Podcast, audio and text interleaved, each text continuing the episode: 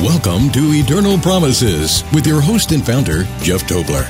Because all of the promises of God in Christ are yes, and in Him, amen. And this is the promise He has promised us, even eternal life.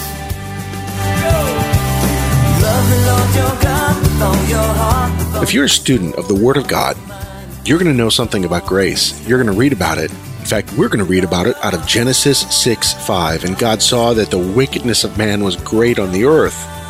And we jump down and we hear that Noah found grace in the eyes of the Lord. But Noah found grace in the eyes of the Lord. Let's find out why. To participate in the show, we invite you to submit your question or comment online at eternalpromises.org forward slash radio. And now, here's your host, Jeff Tobler. Well, welcome back to the program, everybody. I hope you've been listening this week, because we've been talking about just an amazing topic called grace. And what is grace? Well, today, as I've mentioned before, grace is thrown around like a napkin full of barbecue sauce. People trample on it. They throw it in the trash. They use it to do all sorts of things that it was never intended to do. But grace, the grace of God is, well, let me say this. The grace of God is dynamic, first of all. Okay, it's it's the favor of God upon an individual. It can be the favor of God on a nation. It can be the favor of God in your life in a certain situation. But grace is not a one-time event uh, that we can claim to have become a Christian or, or um, you know, we said a prayer or whatever, and that's it. Well, by the grace of God, I was saved. Well, no. The grace of God through Scripture, Uh, as as it is revealed through the Word of God and revealed in your life, if you're sensitive to it, is dynamic. The, the grace of God is living. It's alive. The grace of God is powerful. And it is the standard uh, to, to live by the grace of God. It's the enabling influence of God that allows us to live the way that He originally designed. And by grace, we can overcome any difficulty that comes our way. It is the favor of God in our life, and if God is for us or favoring us, who can be against us? Who can win? We have an enemy that's trying to win, but we know that God, uh, that Jesus Christ is the victor. We have a Heavenly Father who loves us. We have a Savior who died for us. We have the Holy Spirit who is in us. And the one who created everything, if He's for you, and in you, and working for you, rooting for you, you've got everything you need to be successful in life and godliness and to receive the blessing of God upon your life and generations, I believe. Your influence upon the generations that will follow after, if you're walking in the grace of God, uh, will be astounding. People will see that there is something supernatural at work in in what you, your, the life that you have lived and the life of those that come after you. That doesn't guarantee that people won't turn away from the Lord, but it certainly does lay a foundation where many will follow in your footsteps, and you're doing the same thing, right? Paul said, follow me as I follow Christ, or imitate me as I imitate Christ. He was saying, follow me. Uh, Do as I do to run after the Lord Jesus Christ. He wasn't saying, run after me, Paul. He's saying, run after me because I'm running after Jesus. Let's run after Jesus together. And that's what the grace of God does in our life. But I want to take you back to Genesis six, starting at verse five. And we're going to talk about grace in this context, okay? Let's see if we can break down the differences between those who found grace and those who failed of the grace of God or did did not find grace. So Genesis six five starts out this way, and God saw that the wickedness of mankind was great on the earth, and that every imagination of the thoughts of his heart was only evil continually. Okay, so we've got this picture of uh, the majority of people on the earth just thinking wicked, doing wicked all the time, in every aspect. And it's not just external. We know that it starts in the heart, and it starts in the thoughts, and it works its way out into deeds. Well, that's what was happening. The thoughts of their hearts were only evil, and he says continually. Then verse six, he says, and it repented the Lord that he had made mankind on the earth, and it grieved him at his heart. This reminds me of Jesus weeping over Jerusalem, how many times that he had wanted to gather his people, but they were unwilling. It's not God that fails here. It's man who decides to go his own way and rebel against God. Verse seven, and the Lord said, I will destroy mankind whom I have created from the face of the earth, both man and beast, and the creeping things and the fowls of the air, for I am sorry that I have made them. But then we get to verse eight, and he says this, but Noah found grace in the eyes of the Lord. Let me repeat that. But Noah found grace in the eyes of the Lord. Now remember, when we back up to verse five, God saw that the wickedness of men and women and just, you know, all people groups was great in the earth, and that every imagination of the thoughts of his heart was only evil continually. But we get down to verse eight, and there's this wonderful statement about Noah. But Noah found grace in the eyes of the Lord. Now, in verse nine, we learn a little bit more about him. It says, these are the generations of Noah. Noah was a righteous man, a just man, and a perfect man in his generations. And Noah walked with God. Now, who does that remind you of? It, was, it, it reminds us of Enoch, who walked with God and was translated, was taken up. He didn't die. He was taken right up. It talks about this, this intimacy, a relationship with God. And that's the difference here. Noah had a relationship with his creator.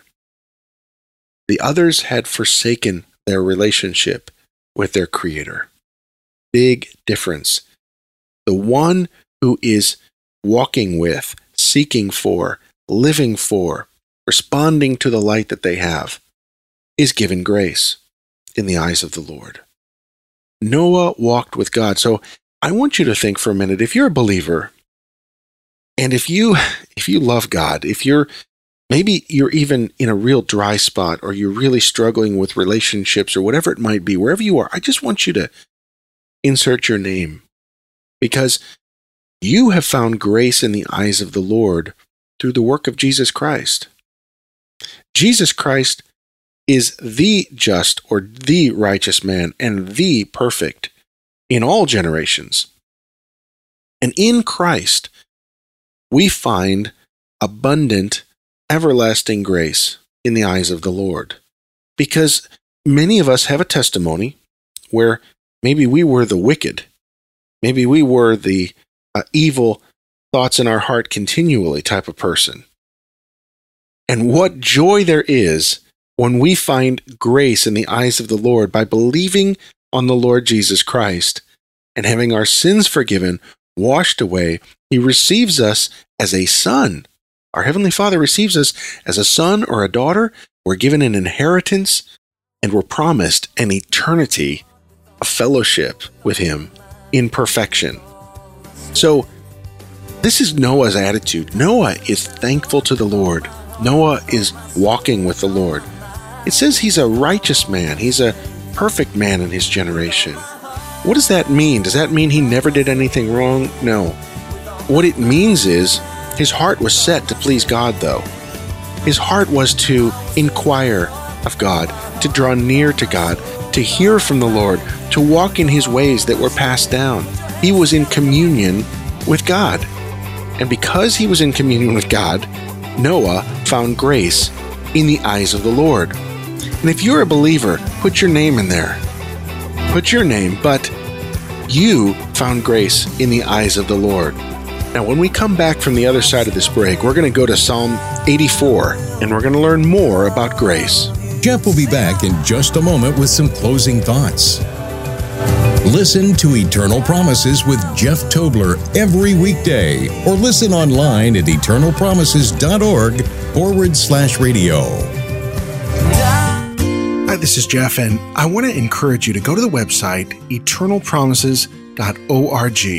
eternal promises dot org. And there you're going to find that we're involved in many things. One is this radio ministry that you're listening to. The other is an orphanage over in Uganda, and in fact, many children there who really are dependent on your support. Of course, we're trusting in the Lord, but the Lord works through His church. And you who are hearing this have an opportunity to give, to feed, to clothe, to educate an orphan. Additionally, online we have tracts, we have many other resources, we have uh, thank you cards that are fabulous, uh, many more things. And I just encourage you to go check out the website.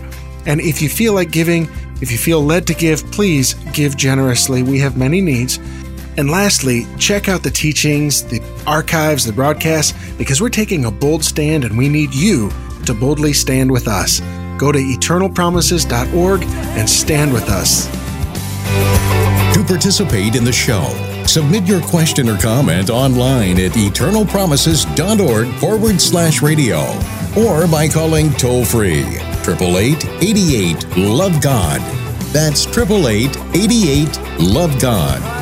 And now, here's your host, Jeff Tobler. Well, welcome back to the program. This is Jeff with Eternal Promises. And remember, this is the promise that He has promised us, even eternal life. And it's found only through and in the Lord Jesus Christ. If you believe in the Lord Jesus Christ, you have eternal life. And you go about becoming closer and closer and closer to God, knowing Him more and more, knowing His character. You know, when we're talking about grace, the grace that is given to us uh, to to be able to live out this life, the, the favor of God upon you. Can you just imagine those words? Do you want the favor of God in your life? That's what grace is. Do you want the power of God? That's what grace is.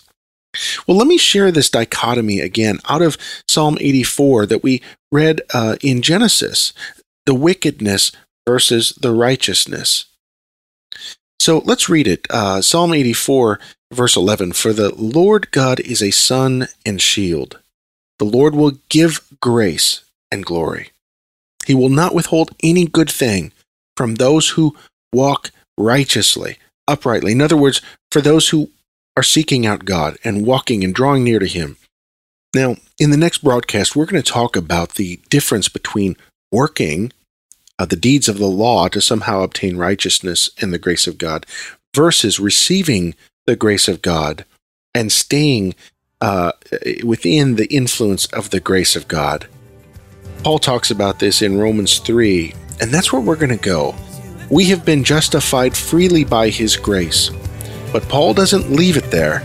We do have a wonderful work to do in cooperation with God. You've been listening to Eternal Promises with your host and founder, Jeff Tobler.